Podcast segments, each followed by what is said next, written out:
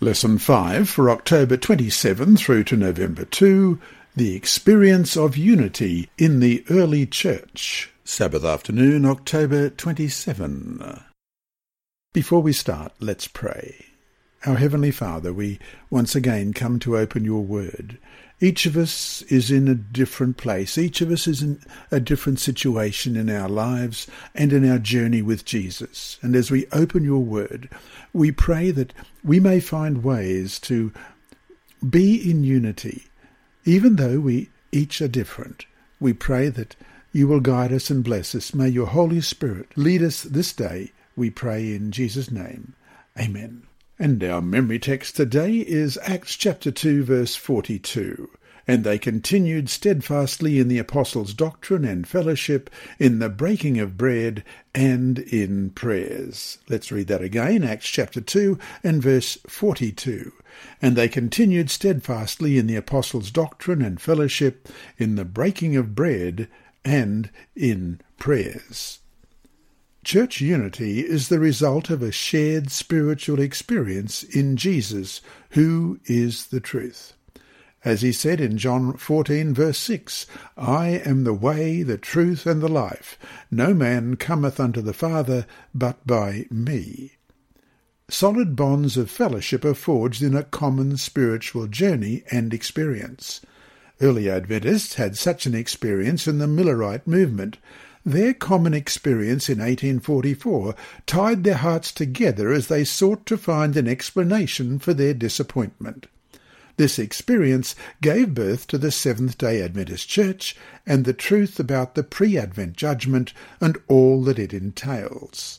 The experience of Jesus' disciples after his ascension to heaven is a testimony to the power of God's Word, prayer, and common fellowship in creating unity and harmony among believers of widely different backgrounds. That same experience still is possible today. Robert G. Rayburn writes in O Come, Let Us Worship, published in 1980, page 91. I would insist that fellowship is a particularly important element in corporate worship. There is no substitute to the Christian for the realization of the spiritual bond which unites him with other believers and with the Lord Jesus Christ. Jesus Christ first brings a soul to himself, but then he always unites that soul to other believers in his body, the church.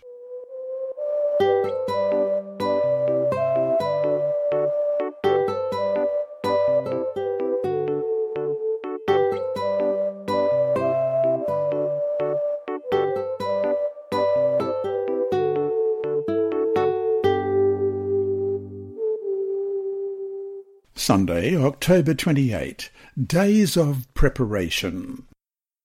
In the last hours spent with the disciples before his death, Jesus promised that he would not leave them alone. Another Comforter, the Holy Spirit, would be sent to accompany them in their ministry. The Spirit would help them remember many things Jesus had said and done, as he said in John chapter 14 and verse 26. But the Advocate, the Holy Spirit, whom the Father will send in my name, will teach you all things and will remind you of everything I have said to you. And would guide them in discovering more truths. John 16:13 But when he the spirit of truth comes he will guide you into all the truth. He will not speak on his own he will speak only what he hears and he will tell you what is yet to come. On the day of his ascension Jesus renewed this promise. In Acts 1, verses 5 and verse 8, he said, You shall be baptized with the Holy Spirit not many days from now. You shall receive power when the Holy Spirit has come upon you. The Holy Spirit's power was to be given to enable the disciples to be witnesses in Jerusalem, Judea, Samaria, and to the end of the earth, as he said in Acts chapter 1 and verse 8. Question. Read Acts chapter 1 verses 12 through to 14. What did the disciples do during this period of ten days? Acts chapter 1 verses 12 through to 14. Then the apostles returned to Jerusalem from the hill called the Mount of Olives, a Sabbath day's walk from the city. When they arrived, they went upstairs to the room where they were staying. Those present were Peter, John, James and Andrew, Philip and Thomas, Bartholomew and Matthew, James son of Alphaeus and Simon the Zealot, and Judas son of James. They all joined together constantly in prayer, along with the women and Mary the mother of Jesus, and with his brothers. We can imagine these ten days as a period of intense spiritual preparation, a kind of retreat during which these disciples share together their memories of Jesus, his deeds, his teachings, and his miracles. They were, as it says in Acts 1.14, of one accord in prayer and supplication. From the book Acts of the Apostles, written by Ellen White, pages 36 and 37, we read, As the disciples waited for the fulfillment of the promise, they humbled their hearts in true repentance and confessed their unbelief. As they called to remembrance the words that Christ had spoken to them before his death, they understood more fully their meaning. Truths which had passed from their memory were again brought to their minds, and these they repeated to one another. They reproached themselves for their misapprehension of the Saviour. Like a procession, scene after scene of his wonderful life passed before them. As they meditated upon his pure, holy life, they felt that no toil would be too hard, no sacrifice too great, if only they could bear witness in their lives to the loveliness of Christ's character. Oh, if they could but have the past three years to live over, they thought, how differently they would act. If they could only see the Master again, how earnestly they would strive to show him how deeply they loved him, and how sincerely they sorrowed for having ever grieved him by a word or an act of unbelief. But they were comforted by the thought that they were forgiven, and they determined that, so far as possible, they would atone for their unbelief by bravely confessing him before the world.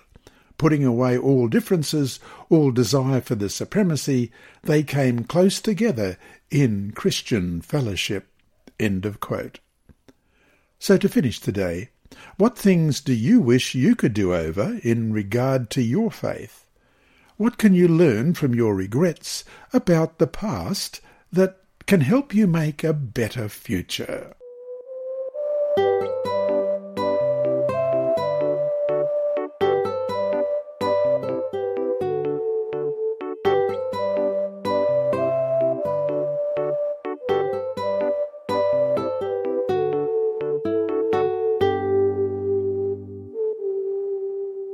Monday, October 29, From Babel to Pentecost. The days of spiritual preparation following Jesus' ascension culminated in the events of Pentecost. The first verse tells us that on the day just before the Holy Spirit was poured upon the disciples, they were all together of one accord in one place. Acts chapter 2 and verse 1. In the Old Testament, Pentecost was the second of three major feasts that every male Israelite was obliged to attend. It was held fifty days. Uh, in Greek, Pentecosta is fiftieth day after Passover. During that feast, the Hebrews presented to God the first fruits of their summer harvest as an offering of thanksgiving. It is likely also that by the time of Jesus, the Feast of Pentecost included a celebration of the giving of the law on Mount Sinai as well. Exodus 19 verse 1 reads, On the first day of the third month after the Israelites left Egypt, on that very day they came to the desert of Sinai. Thus we see here the continued importance of God's law as part and parcel of the Christian message regarding Jesus, whose death offers everyone who repents forgiveness for their violation of God's law. No wonder one of the crucial texts regarding the last days deals with both the law and the gospel. Here is the patience of the saints, here are those who keep the commandments of God, and the faith of Jesus. Revelation 14, verse 12. Also, with Mount Sinai, when Moses received the Ten Commandments, numerous extraordinary phenomena occurred at this Pentecost. Exodus chapter 19, verses 16 to 25 reads, On the morning of the third day there were thunder and lightning with a thick cloud over the mountain and a very loud trumpet blast. Every one in the camp trembled. Then Moses led the people out of the camp to meet with God, and they stood at the foot of the mountain. Mount Sinai was covered with smoke, because the Lord descended on it in fire. The smoke billowed out from it like smoke from a furnace, and the whole mountain trembled violently. As the sound of the trumpet grew louder and louder, Moses spoke, and the voice of God answered him. The Lord descended to the top of Mount Sinai and called Moses to the top of the mountain. So Moses went up, and the Lord said to him, Go down and warn the people, so they do not force their way through to see the Lord, and many of them perish. Even the priests who approach the Lord must consecrate themselves, or the Lord will break out against them. Moses said to the Lord, the people cannot come up Mount Sinai because you yourself warned us. Put limits around the mountain and set it apart as holy. The Lord replied, Go down and bring Aaron up with you. But the priests and the people must not force their way through to come up to the Lord, or he will break out against them. So Moses went down to the people and told them. And Hebrews chapter 12 and verse 18 you have not come to the mountain that can be touched and that is burning with fire, to darkness, gloom, and storm. Acts 2 verses 2 to 4 reads, And suddenly there came a sound from heaven as of a rushing mighty wind, and it filled the whole house where they were sitting. Then there appeared to them divided tongues as of fire, and one sat upon each of them and they were all filled with the Holy Spirit and began to speak with other tongues as the Spirit gave them utterance. Question. Read Acts chapter 2, verses 5 through to 13. What is the significance of this amazing event? Now there were staying in Jerusalem God fearing Jews from every nation under heaven. When they heard this sound, a crowd came together in bewilderment, because each one heard their own language being spoken. Utterly amazed, they asked, Aren't all these who are speaking Galileans? Then how is it that each of us hears them in our native language? Parthians, Medes, and Elamites, residents of Mesopotamia, Judea and Cappadocia, Pontus and Asia, Phrygia and Pamphylia, Egypt and the parts of Libya near Cyrene, visitors from Rome, both Jews and converts to Judaism, Cretans and Arabs, we hear them declaring the wonders of God in our own tongues. Amazed and perplexed, they asked one another, what does this mean? Some, however, made fun of them and said, They've had too much wine. Pentecost was to be a joyous feast, a feast of thanksgiving to the Lord for his bounties. Here, perhaps, is the reason for the false accusation of drunkenness in verses 13 to 15. Some, however, made fun of them and said, They have had too much wine. Then Peter stood up with the eleven, raised his voice, and addressed the crowd. Fellow Jews, and all of you who live in Jerusalem, let me explain this to you. Listen carefully to what I say. These people are not drunk, as you suppose. It's only nine in the morning. God's power especially is seen in the miracle of speaking and hearing in diverse tongues. Jews from all over the Roman Empire who came to Jerusalem for this feast heard the message of Jesus, the Messiah, in their own languages. In a unique way, Pentecost helps undo the dispersion of the original human family and the formation of ethnic groups which began in earnest at the Tower of Babel. The miracle of grace begins the reunifying of the human family. The unity of God's church on a global scale testifies to the nature of his kingdom as restoring what was lost at Babel.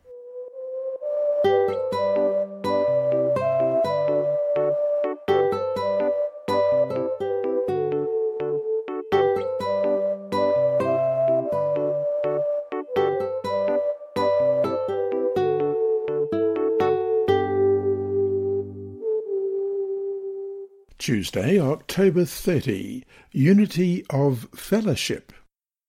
In response to Peter's sermon and appeal for repentance and salvation, about 3,000 people made a decision to accept Jesus as the Messiah and the fulfillment of the Old Testament promises to Israel. God was at work in the hearts of all these people. Many had heard about Jesus from far away and may have travelled to Jerusalem with the hope of seeing him. Some may have seen Jesus and heard his messages of God's salvation, but had not made a commitment to become a follower. At Pentecost, God miraculously intervened in the lives of the disciples and used them as witnesses of the resurrection of Jesus. Now they know that, in Jesus' name, people can have the forgiveness of their sins as it reads in Acts 2:38. Peter replied, "Repent and be baptized every one of you in the name of Jesus Christ for the forgiveness of your sins, and you shall receive the gift of the Holy Spirit." Question. Read Acts chapter 2, verses 42 to 47.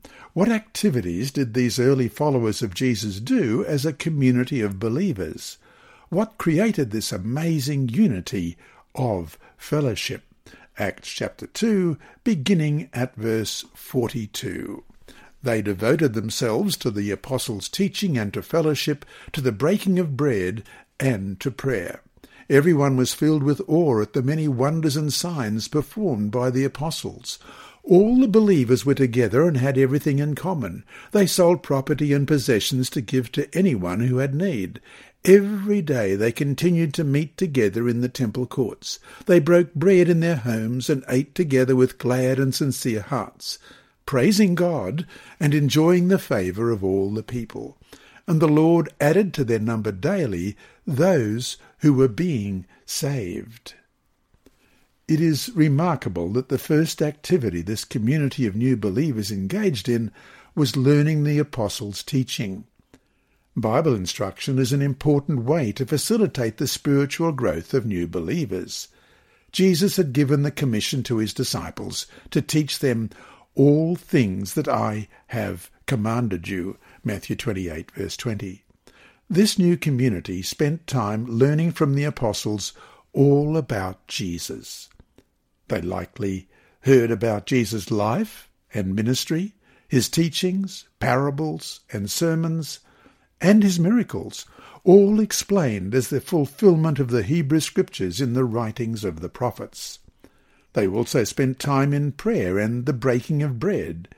It is unclear whether the breaking of bread is a direct allusion to the Lord's Supper or simply a reference to sharing meals together, as Acts 2.46, which we've just read, seems to imply. The mention of fellowship certainly infers that this new community spent time together, often and regularly, both in the temple in Jerusalem, which still served as a centre of their devotions and worship, and in their private homes. They shared an intimate life. They ate and prayed together. Prayer is a vital element of a community of faith, and it is essential to spiritual growth. This new community spent time in worship. We are told that these activities were done steadfastly. This steadfast fellowship generated good relationships with others in Jerusalem. The new believers are described as having favour with all the people in verse 47. No doubt the work of the Holy Spirit in their lives made a powerful impression on those around them and served as a powerful witness to the truth of Jesus as the Messiah. And so to finish the day, what can your local church learn from the examples set here in regard to unity, fellowship, and witness?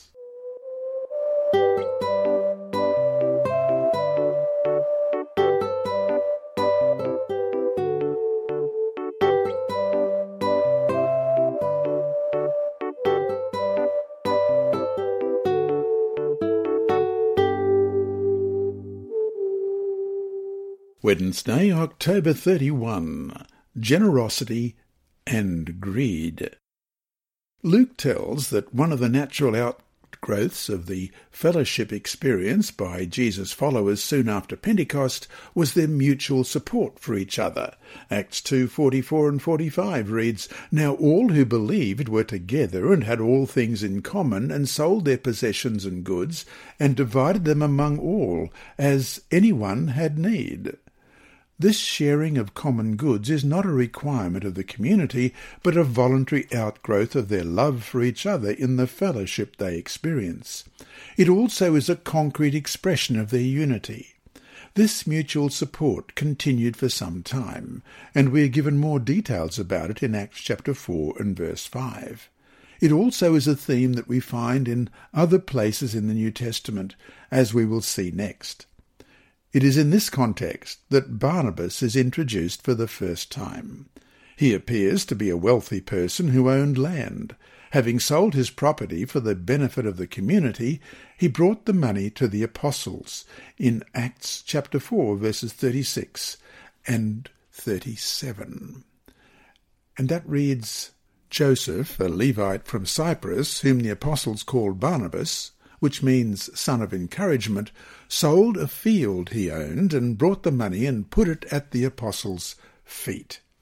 Barnabas is portrayed as an example to follow. Question. Read Acts chapter 4, verses 32 to 37, and chapter 5, verses 1 through to 11. Compare the behaviours and attitudes of Barnabas with those of Ananias and Sapphira. What went wrong with this couple? First of all, Acts chapter 4, verse 32. All the believers were one in heart and mind. No one claimed that any of their possessions was their own, but they shared everything they had. With great power, the apostles continued to testify to the resurrection of the Lord Jesus.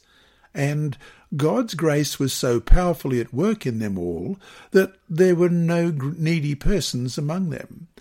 For from time to time, those who owned land or houses sold them, brought the money from the sales, and put it at the apostles' feet, and it was distributed to anyone who had need. Joseph, a Levite from Cyprus, whom the apostles called Barnabas, which means son of encouragement, sold a field he owned and brought the money and put it at the apostles' feet. And chapter 5, beginning at verse 1, Now a man named Ananias, together with his wife Sapphira, also sold a piece of property. With his wife's full knowledge, he kept back part of the money for himself, but brought the rest and put it at the apostles' feet. Then Peter said, Ananias, how is it that Satan has so filled your heart that you have lied to the Holy Spirit and have kept for yourself some of the money you received for the land? Didn't it belong to you before it was sold? And, after it was sold, wasn't the money at your disposal? What made you think of doing such a thing? You have not lied just to human beings, but to God. When Ananias heard this, he fell down and died. And great fear seized all who heard what had happened. Then some young men came forward, wrapped up his body, and carried him out and buried him. About three hours later, his wife came in, not knowing what had happened. Peter asked her, Tell me, is this the price you and Ananias got for the land? Yes, she said, that is the price. Peter said to her, How could you conspire to test the Spirit of the Lord? Listen, the feet of the men who buried your husband are at the door, and they will carry you out also. At that moment she fell down at his feet and died. Then the young men came in, and finding her dead, carried her out and buried her beside her husband. Great fear seized the whole church and all who heard about these events. Besides their sin of outright lying to the Holy Spirit, these people also displayed greed and covetousness. Perhaps no sin can destroy fellowship and brotherly love faster than selfishness and greed. If Barnabas serves as a positive example of the early church's spirit of fellowship, Ananias and Sapphira are the opposite. Luke is honest in sharing this story about less virtuous people in the community. In the Ten Commandments, Exodus 21 to 17, the last commandment about covetousness is unlike the rest. So let's read through Exodus chapter 20, verses 1 to 17. And God spoke these words I am the Lord your God, who brought you out of Egypt, out of the land of slavery. You shall have no other gods before me. You shall not make for yourself an image in the form of anything in heaven above, or on the earth beneath, or in the waters below. You shall not bow down to them or worship them. For I, the Lord your God, am a jealous God, punishing the children for the sin of the parents to the third and fourth generation of those who hate me, but showing love to a thousand generations of those who love me and keep my commandments. You shall not misuse the name of the Lord your God, for the Lord will not hold anyone guiltless who misuses his name. Remember the Sabbath day by keeping it holy. Six days you shall labour and do all your work, but the seventh day is a Sabbath to the Lord your God. On it you shall not do any work, neither you, nor your son or daughter, nor your male or female servant, nor your animals, nor your foreigner residing in your towns for in six days the Lord made the heavens and the earth, the sea and all that is in them. But he rested on the seventh day. Therefore the Lord blessed the Sabbath day and made it holy. Honour your father and your mother, so that you may live long in the land the Lord your God is giving you. You shall not murder, you shall not commit adultery, you shall not steal, you shall not give false testimony against your neighbour. You shall not covet your neighbour's house. You shall not covet your neighbour's wife, or his male or female servant, his ox or donkey, or anything that belongs to your neighbour. While other commandments speak of actions that visibly transgress God's will for humanity, the last commandment is about what is hidden in the heart. The sin of covetousness is not an action, rather, it is a thought process. Covetousness and its companion selfishness is not a visible sin, but a condition of sinful human nature. It becomes visible only when manifested in selfish actions, such as what was seen here with Ananias and Sapphira.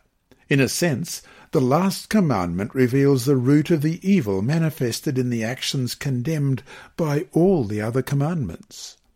Their covetousness opened them to Satan's influence, which led them to lie to God. This is not unlike what Judas's covetousness led him to do as well. And so to finish the day, what are ways in which we can seek to uproot covetousness from our own lives? Why is praise and thanksgiving for what we have a powerful antidote to this evil?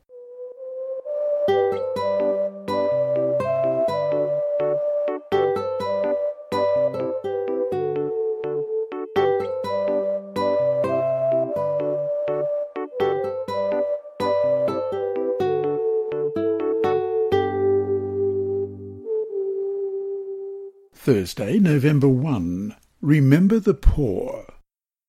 The sharing of one's resources was often a tangible expression of unity in the early church.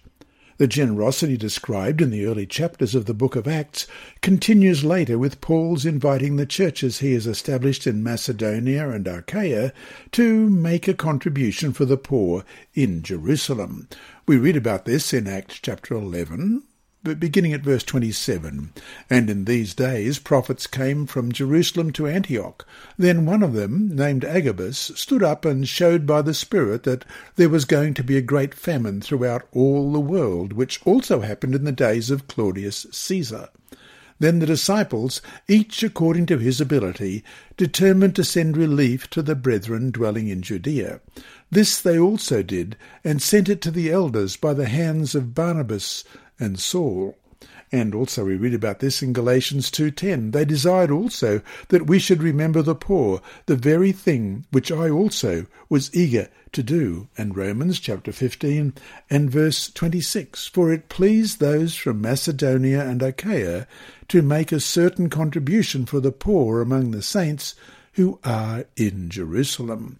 And 1 Corinthians 16, beginning at verse 1 Now concerning the collection for the saints, as I have given orders to the churches of Galatia, so you must do also. On the first day of the week, let each one of you lay something aside, storing up as he may prosper, that there be no collections when I come. And when I come, whomever you approve by your letters, I will send to bear your gift to Jerusalem. But if it is fitting that I go also, they will go with me.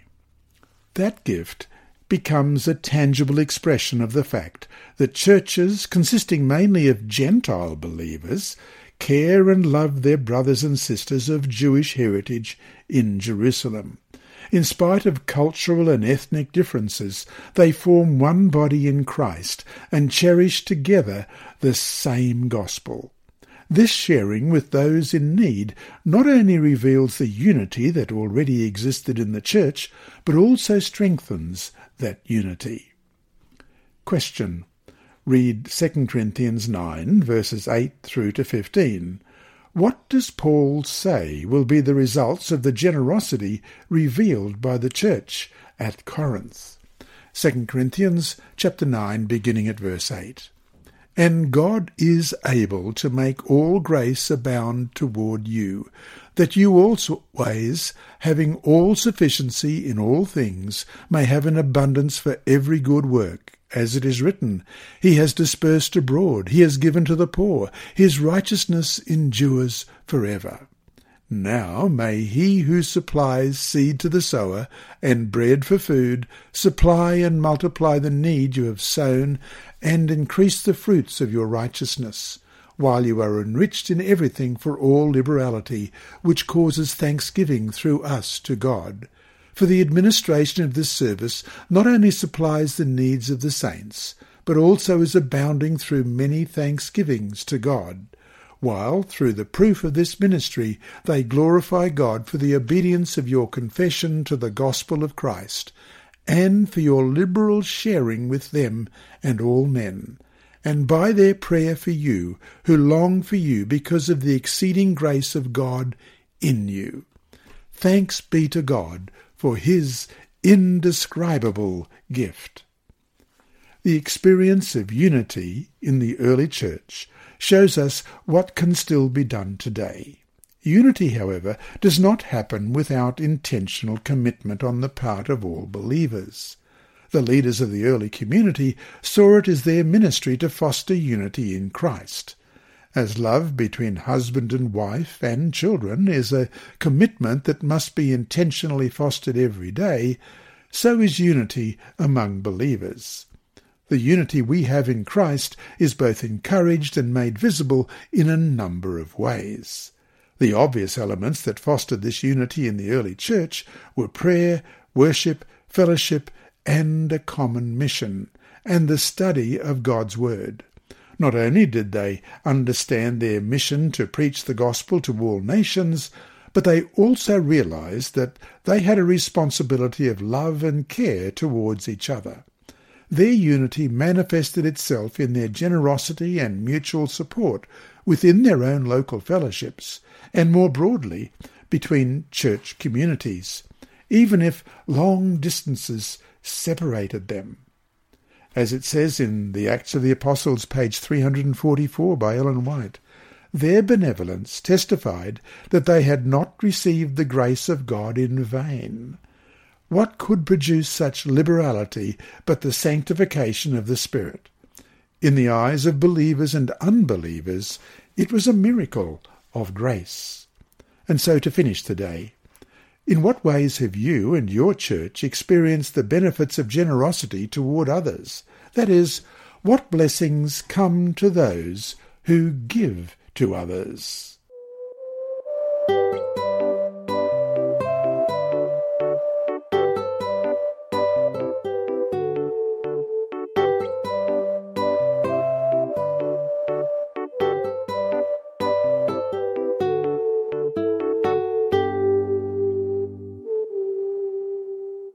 Friday, November 2. From the book The Acts of the Apostles, page 70 and 71, Ellen White writes, This liberality on the part of the believers in Acts chapter 2, 44 and 45, and chapter 4, verses 32 to 35, was the result of the outpouring of the Spirit. The converts to the gospel were of one heart and of one soul. One common interest controlled them, the success of the mission entrusted to them, and covetousness had no place in their lives. Their love for their brethren and the cause they had espoused was greater than their love of money and possessions. Their works testified that they accounted the souls of men of higher value than earthly wealth. Thus it will ever be when the Spirit of God takes possession of the life. Those whose hearts are filled with the love of Christ will follow the example of him who, for our sake, became poor, that through his poverty we might be made rich.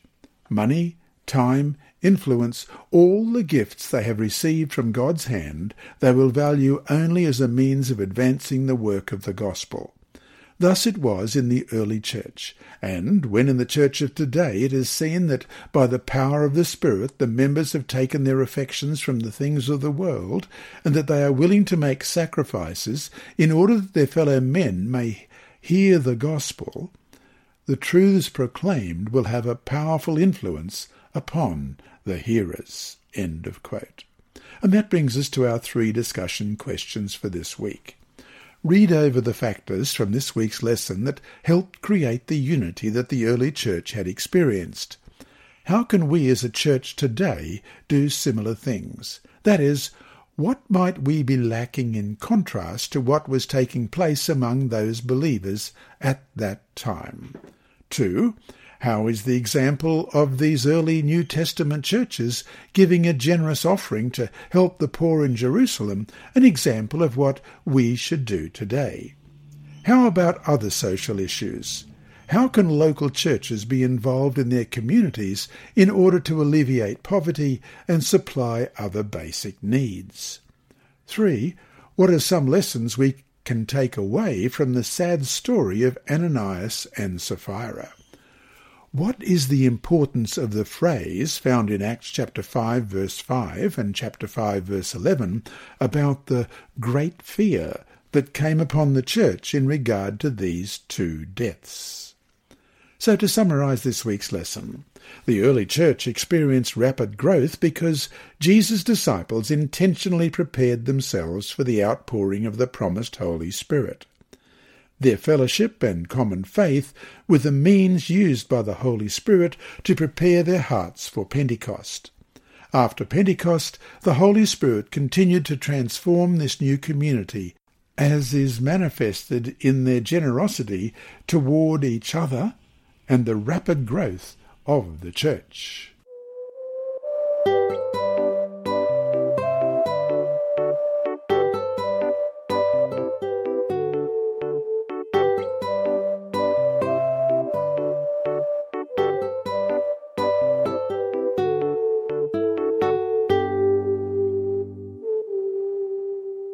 Inside Story. Our mission story this week is titled From Rocker to Doctor, and it's by Vyacheslav Koshkodin. At the age of sixteen, I was a rocker who listened to Nirvana and Metallica, had long hair, and wore torn clothing.